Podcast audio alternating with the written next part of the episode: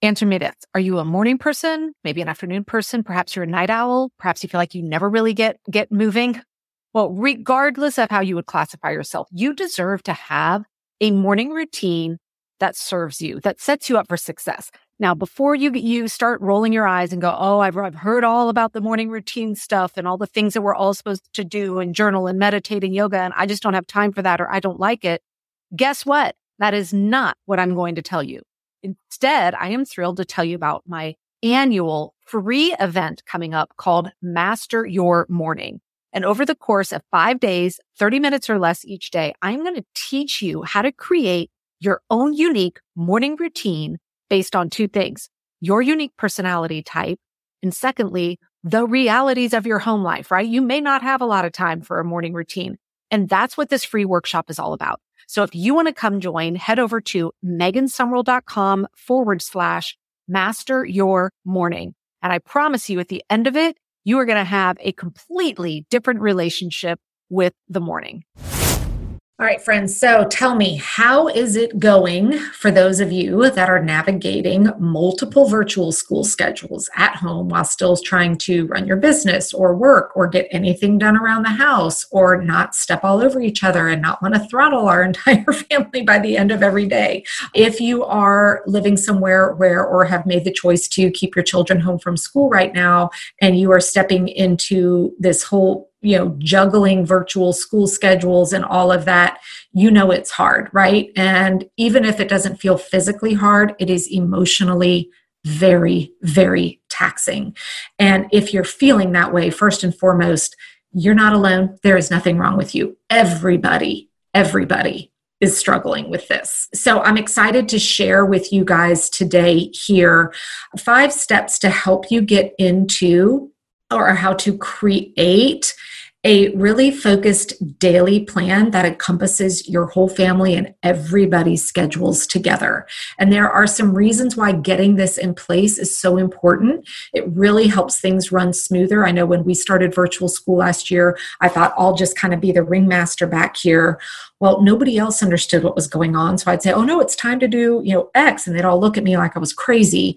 Well as soon as i involved everybody in it and we laid it out every night and people understood why we were doing things at certain times well that's when everything started running smoother. So i'm excited to share some of these tips here with you today. So let's go ahead jump in and get started. Welcome to the Work Life Harmony Podcast. I'm your host, Megan Sumrell. I'm a former techie turned entrepreneur. I'm also a mom and a wife. And just like you, I'm juggling hashtag all the things while running multiple businesses and a family. Being a successful female entrepreneur doesn't mean you have to feel overwhelmed, exhausted, and stressed out. Gaining control of your time and calendar is all about learning a few key techniques and systems to better organize and structure your time. This is your show to learn from me and other amazing women how to master your time and organization to skyrocket your productivity so you can have work life harmony. Hi there. Welcome back to Work Life Harmony. So, today I want to get kind of down in the weeds and talk through five core things that can really help you if you are struggling to figure out how to incorporate virtual school schedules along with your personal schedule, a work schedule, a business schedule, household, conflicting virtual school schedules, all of that. And the reason why, right now in particular, the timing of this is so good is because everybody is going back to school. At the time I'm recording this, my daughter is on her fourth day of school, and most of the people I know are back in. And if not, you're going to be hitting it next week. So at the time you're listening to this, your children are likely back back in school as well. And here's what I want you to understand. Before the pandemic hit and before this whole virtual thing started last March, you need to recognize that your usual systems, routines, processes, and all of that that you have been relying on for years kind of need to be tossed out the window. And this was something I really struggled with last March. So when my daughter started virtual school, I thought, hey, I got this, right? Like I'm a time management coach. I do this stuff for a living. No worries.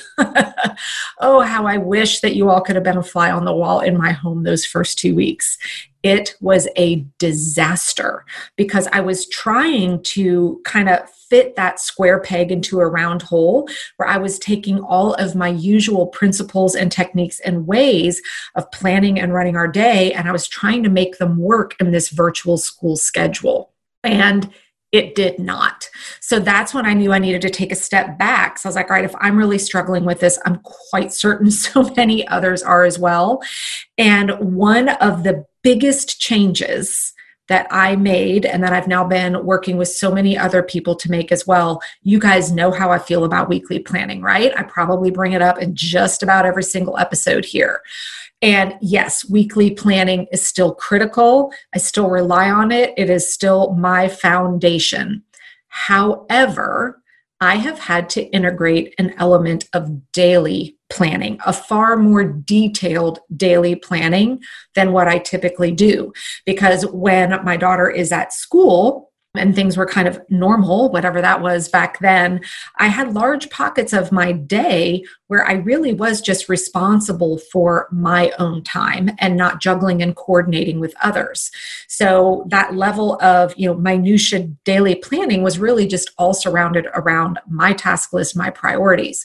Well, when you've got everybody at home together and there's virtual school schedules, that now means that you need to bring in an element of what everybody's doing and have a clear idea of what is going on there.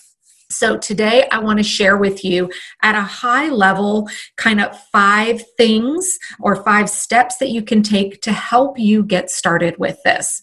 Now, I have gone ahead and I'll give you some more information at the end of this as well, but I have put together a super in depth, what I'm calling a mini course that takes a deep dive in all five of these things, plus so much more, including worksheets, all kind of templates that you can use for this daily planning that I've been talking about. And I have got that available for all of you as well. So I will have a link to that here in the show notes because once you listen to this, if you're thinking, okay, got it, I really want to take a deep dive and, and, put some of these things in place, you are definitely going to want to go grab that. I'm calling it How to Plan and Stay Productive During the Pandemic. And it really is geared for those of you that are juggling all these schedules with everybody at home. So let's talk about what five things that you can do to kind of help you set up and get a daily plan in place that involves everybody in your home. So, the very first place you're going to need to start is to actually pull together the school schedules, the virtual schedules of the children in your home that are going through virtual school. And you may just have one, you may have multiple most of the families that I've been talking with, their schools are providing an outline of kind of a schedule of when live Zoom calls are on versus watching pre recorded videos and what times of the day that they should be doing certain subjects, so on and so forth. So the idea is you need to get those out and you need to map them out together. So that way you can kind of think of, and this is one of the, the templates worksheets that I've got in the course as well, but kind of think of it like a grid, just going from top to bottom, where you're starting at maybe 9 a.m. or whatever time school starts to 4 p.m. And in that 9 a.m. slot, you need to be writing down what is each child supposed to be doing. So that way you can visually see all of them laid out side by side. Now, when you do this, the chances of all of them lining up are pretty much slim to zero, especially if you have a child in elementary school and one in high school. Now, this is going to be a lot more important for those younger kids that really do need some support from you throughout the day. You may have a high school senior that kind of does their own thing. You may have a high school senior that still needs some support from you throughout the day. I'm pretty sure that will be my reality. So once you've laid out those schedules together, here's what you want to be looking for. What are the items on there that require kind of mandatory live interaction. So I know a lot of schools are having parts of the day where it is, you know, live teaching where it's an opportunity for your child to respond, ask questions. Those are the things that you really want to highlight as okay, this particular call from 10 to 10:30 is really important that my child be on that live for participation. Whereas there might be opportunities here to, even though the school has laid out that virtual schedule, you may find things on there that aren't live that that really aren't the oh they need to be on this specific thing at that time that you might be able to switch around especially if you have a conversation with their teacher so I know for us last March, there were certain calls that were a non-negotiable for my daughter. I was like, no, you, this you have to be on at this time. This is your opportunity for that live interaction or working in a group with your peers, etc. Whereas there were other things where this is how they kind of suggested that they be spending that pocket of time. But I actually moved those around to different parts of the day to better align with the rest of the family's schedule. So that step one is laying it all out where you can visually see it together. Step two is really assessing with that what is mandatory at that time versus where maybe do you have flexibility or the need to have a conversation with a teacher that say hey they can watch this on replay and the reason you want to do that kind of ties into steps three and steps four. What you want to create for home that's going to be a huge way to de stress some of this for you is designated food time, whether it's snacks or meals, and then also designated breaks. And what you're really striving for here is getting those pockets of time the same for everybody. I have a client of mine I was talking with. She has four children, all some high school, middle school, and then two elementary school. And she's like, basically, for four straight hours, she felt like she was in the kitchen producing snacks or meals because everybody was on different schedules. And so one kid's, you know, on a break from 9 30 to 10, the next one's 10 to 10 30. And it was like she felt like she was trapped in this constant producing food in the kitchen kind of a thing. So as you're aligning these schedules, that third step for you is to align and designate kitchen open times. Now again, this is assuming that you need to be participating in in helping your children get this. Now, even if you have older children that can do all of this for themselves, a lot of times people's inclination is to just go in, grab their food, and then go sit back down and continue working. I really encourage you to have those designated, you know, snack or lunch breaks where everybody walks away from their work and sits down. That's what's happening when they're in a physical school and it's there are so many reasons why both, you know, socially and mentally it is important to get away from the computer, from the heavy thinking and just sit and relax and have that that kind of snack or lunch time together. And that actually got to be a time where I, I really enjoyed that during virtual school, kind of our little designated lunchtime and then our designated snack time. The fourth one is breaks as well. When you think about a traditional school day, there is a lot of breaks in the form of, you know, actual like recess or PE, or if you're thinking about middle school or high school, even those breaks from walking from classroom to classroom, where, you know, that class time is over, you've got your break, you're getting your next books, you're heading into your next class, maybe you've got a study hall period.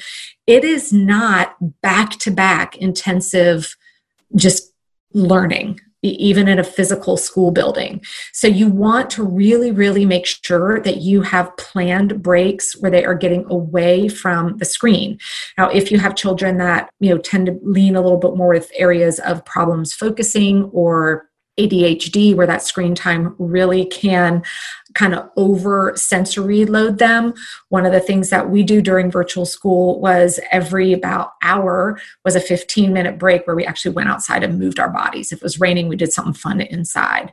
But actually saying, nope, we're stepping away. We're moving, we're, we're, we're walking away from the computer, and it was at a set time. So that way we all knew when those breaks were. And then the last one, which is so very important, is creating a designated space for school time for everybody that is in the home or designated space for work time as well. That is not their usual kind of hangout. So when i you know when i'm talking with families with kids more the teenage area the temptation for a lot of people is just to flop down on your bed and open up your your laptop and do virtual school sitting on your bed well, normally that space is for when you come home from school and you kind of sit and unwind. Because what happens subconsciously over the course of weeks and several months is if that workspace is also what is traditionally that kind of unwind downtime space, those areas really start to blur. And it is hard to truly step back and say, now I'm done with school now, if you're like me, you've probably seen a lot of these beautiful pictures that everybody is posting on social media of, you know, spaces that they've created in their home for school. And if you have that, that's great. I know we certainly don't. And so when I'm talking about a designated space, I'm not talking about you need to now go create an entire classroom. One child's designated space could be the dining room table Someone else might have a kitchen table. Someone else might have a folding table in the family room. But the idea is you want each person to have the space where they are, then that is where they go to do school. And then when school time is over, then now they have that other area of their downtime where then they can go to and really feel like they have left school. Now, I've got a number of kind of tips and tricks and, and sharing some actual items that you can get on like the super cheap. I'm talking 10 bucks or less to actually help create a mobile school station for each one of your kids. So that way it's something that can be set up in the morning and then packed away and put away at night in the course as well. So, just quick review the five things that can kind of help you start to get the layout of a good plan in place Again, you need to start with laying out those schedules side by side. Then identify what is mandatory for each person in terms of this time slot. They have to be doing this one thing because it's a live thing that they need to participate in. Once you've done those two, now is when, and again, this might require a conversation with the teachers. And I know all the ones I've talked with have been so understanding and flexible when you let them know you're trying to get this working for you at home. But next up is designated snack and lunch times where they're leaving their physical workspace to do that. Then designated breaks throughout the day. And depending upon the age of your children, will depend on how many of those breaks you need. But there should be, you know, the lunch break for sure. There should be at least two others throughout the day even if they're just for 15 minutes. And then finally, really working to have a designated school space that is different from hangout space. When we started virtual, you know, we didn't know how long it was going to be last March. And so our daughter kind of plopped down in her favorite spot in the family room in a beanbag chair and set up for school. And I thought, oh, yeah, you know, so only be for a week or two. Well, as soon as we realized that wasn't happening, we noticed that area, it just, it blended into the whole day of just this floppiness for lack of a better word. So that's when we said okay this has got to change. Like the beanbag hangout thing that needs to be hangout space. We need to have a different area where we actually show up and do our schoolwork so I hope that this has been helpful for all of you. Again, if you really want to take a deep dive into all of this and actually get access to the daily planning template, tips and tricks for setting up the workspace, I actually have a bunch of training in the course around managing expectations for the whole family and how to include everybody in creating the daily plan each day along with this has been a really great opportunity for us to start shifting some responsibilities around the house as well, but doing it in a way that is getting a little bit more buy in than I traditionally do when I'm looking for help around the house as well. So just know we are all in this together, right? This is something new for everybody. And if you are struggling to find something that is working well for you, quit beating yourself up because nobody is trained to know how to do this, right? And what we've been so used to doing for years doesn't necessarily work right now.